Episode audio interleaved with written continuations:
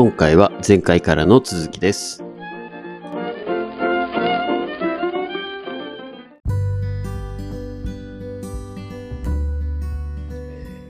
いや、なんかこれ面白いのが、まあ、前も飲んでる時にたけちゃんたちと話したかもしれんけど、こう、税理士の、まあ、監督省庁、管轄って、まあ、国税、えーテスト、まあ言ったらその上の金融庁でしょ？で、会計士も金融庁やんか、今って、多分。なんか、こう、なんていうのかな。国税とか、おね、財務省、お財務省。財務省、まあ言ったら、はいえっ、と、まあ国税よね、ほぼほぼ。まあ国税というか、一緒の、一緒の省庁。あの、い頭は一緒って感じよね。中は分かれてるかもしれんけど、なんか、こう、言ったら国のライセンス仕事だから、まあ、本来はクライアントにとあるべき仕事やと思うんだけど、修行の人がって方々って。やけど、まあ、その、いい意味でも悪い意味でも、監督当局に対しての、えーまあ、神戸を垂れるじゃないけど、低い姿勢を貫かないと仕事ができないっていうような、この、ちょっとしたモヤモヤというか、そういうのはないんかなっていう。例えば、その、えーと税務当局のお話であれば、まあ、これ、この人に花を持たせてあげたらうまくいくんじゃないの、まあ、今後の、えーっと税務調査の時はうまくいくんじゃないのかなとか、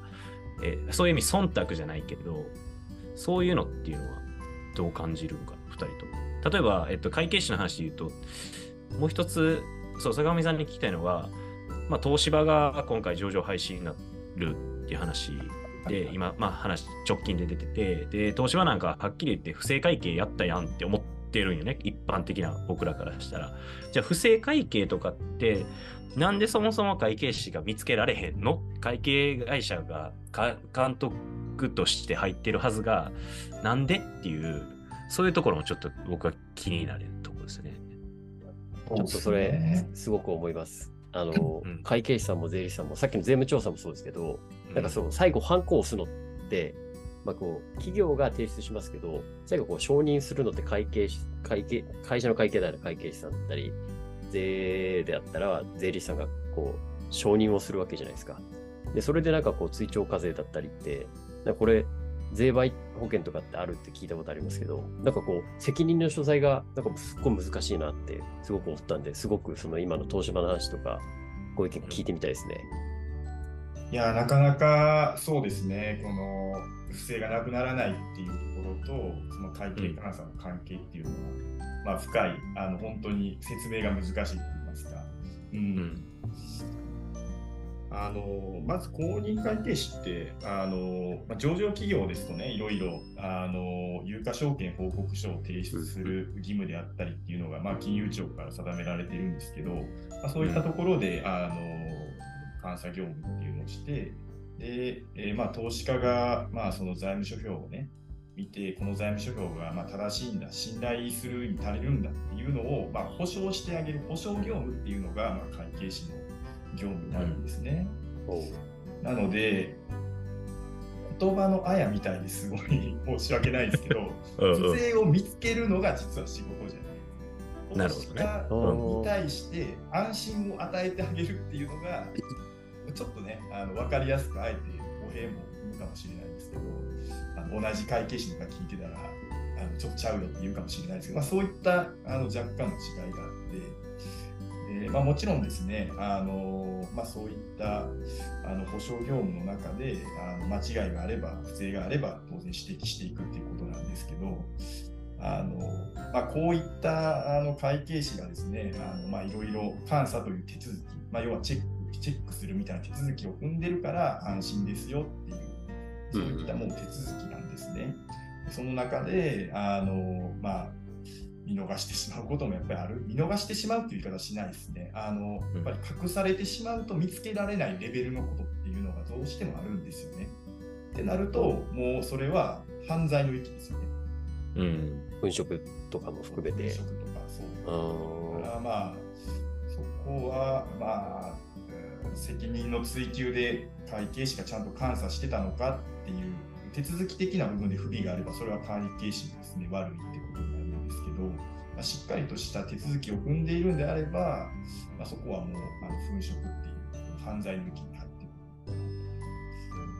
でなんかよくよくまあこの前もまあ話した内容と重複するんですけど、まあ、このラジオじゃない初めて言うから日本の企業、まあ、上場企業に関しては特に、まあ、僕はそんな上場企業とどうこう関わってる人間じゃない。まあ、一応、えっと、クライアントで上場企業の役役員とか社長はいるけれども、実際に。けど、なんか、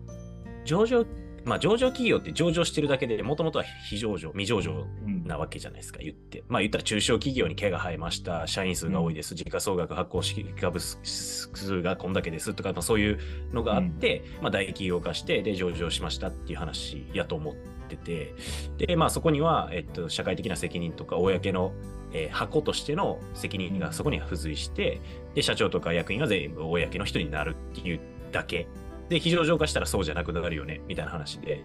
じゃあ、もともとは中小企業、まあ、ベンチャー企業とかやから、まあ、僕らやってて思うけど、まあ、言ったら内部統制できてないじゃないですか、うん最初って。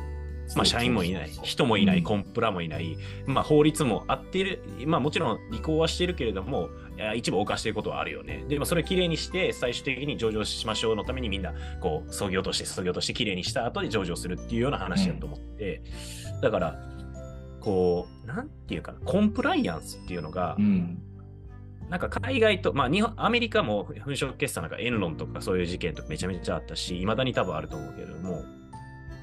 コンプライアンス、コンプライアンスって言ってる割に、ほんまにコンプライアンス聞いてんのっていう、コンプライアンスオフィサーって今なんか雇いにくいとかって言うじゃないですか、どこの会社とかも。さあ、まあ、言ったらその会計知識だとか、その綺麗にするような、法律的な業務を綺麗にするような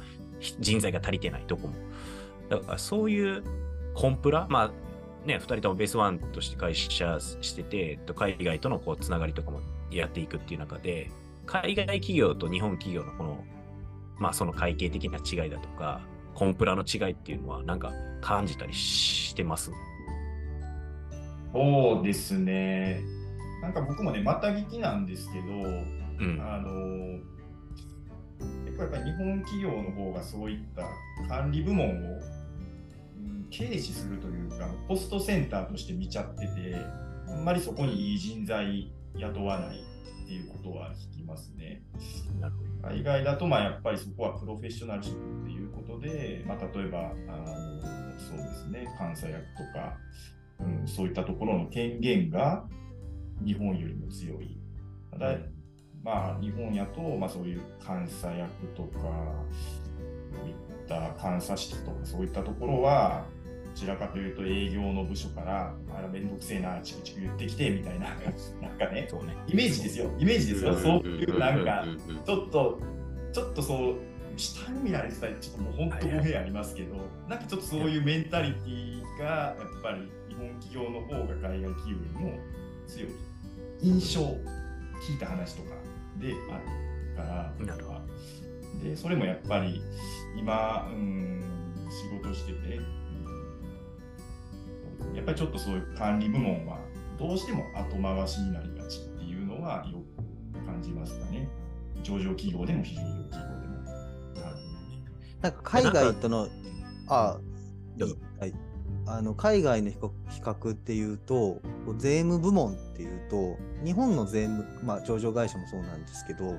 あの会社でや雇ってる税税務っていう、まあ、税務部門の人ってそんなに多くないですよね。多分上場企業とかのすごい、まあ、商社とかでも、メインでやってんのって多分、じ10人も多分いいたらもうすごい方ぐらいの感じで、でもか海外の本当に大きいグローバル企業ってめっちゃ雇ってるんですよね。でそれおおお大手のその監査ファームから人を雇ってで何してるかというともうどこにこう国にやればいいか節税できるかっていうのをめっちゃ考えてるんですよ。はいはい。ででそれってあの会計ファームができんじゃないのって思うかもしれないですけどそれってなかなか難しくて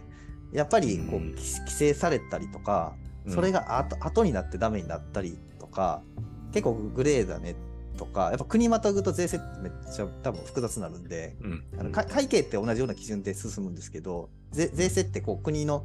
どうやって国の会費を取っていくかっていう、そそこから変わって政治に結構がっつりいくんで、で、そうすると、おやっぱり自社で抱えて、内部でこういうプランを立てて戦略立てていくみたいな。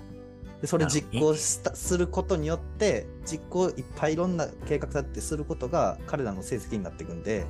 そうすると、おめっちゃ考えるんですよ。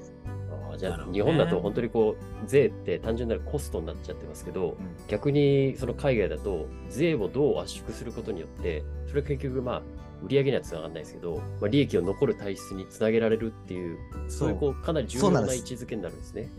で、アメリカとかスターバックスとかアマゾンとかって、なんか一時ニュースとかで税金をこういろんなうんこうオランダとかに持ってってみたいな、うんなんかそういうのなんて新聞とかでみこう出てきたことはこう目に触れることを一時多かったかなって思うのはそうそういうことなんですよね。なるほどね。ででもでも、うん。そそれがやっぱり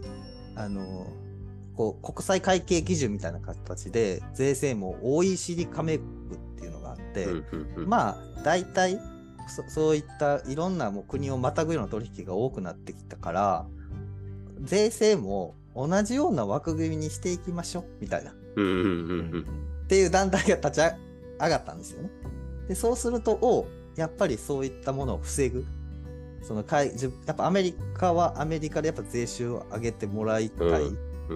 ん。でも他のどこに行ったらそっちに行っちゃって税金払わないってことになるのでやっぱそこそういうところを問題視してやってったりとか。なんかやっぱそういう規模感の話とかあったりするので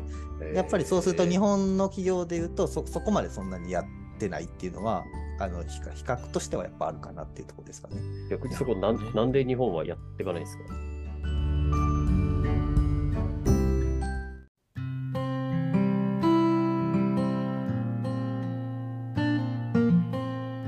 101成長ラジオ。ここまでお聞きいただきありがとうございました。この番組を聞いてぜひ我々に相談したいという方はどんな小さいことでも構いません。概要欄に記載ございます。お便りフォームからお気軽にご連絡ください。マハラ本題への質問、感想なども大歓迎です。いいなって思ってくださった方は、フォローと高評価、そしてご友人に、ポッドキャストで101成長と検索してみて、と伝え、シェアをお願いいたします。この番組はほぼ毎日更新されますが、過去の回を何度も復習して、知識と財力を共に高めてまいりましょう。それでは、また次回お会いしましょう。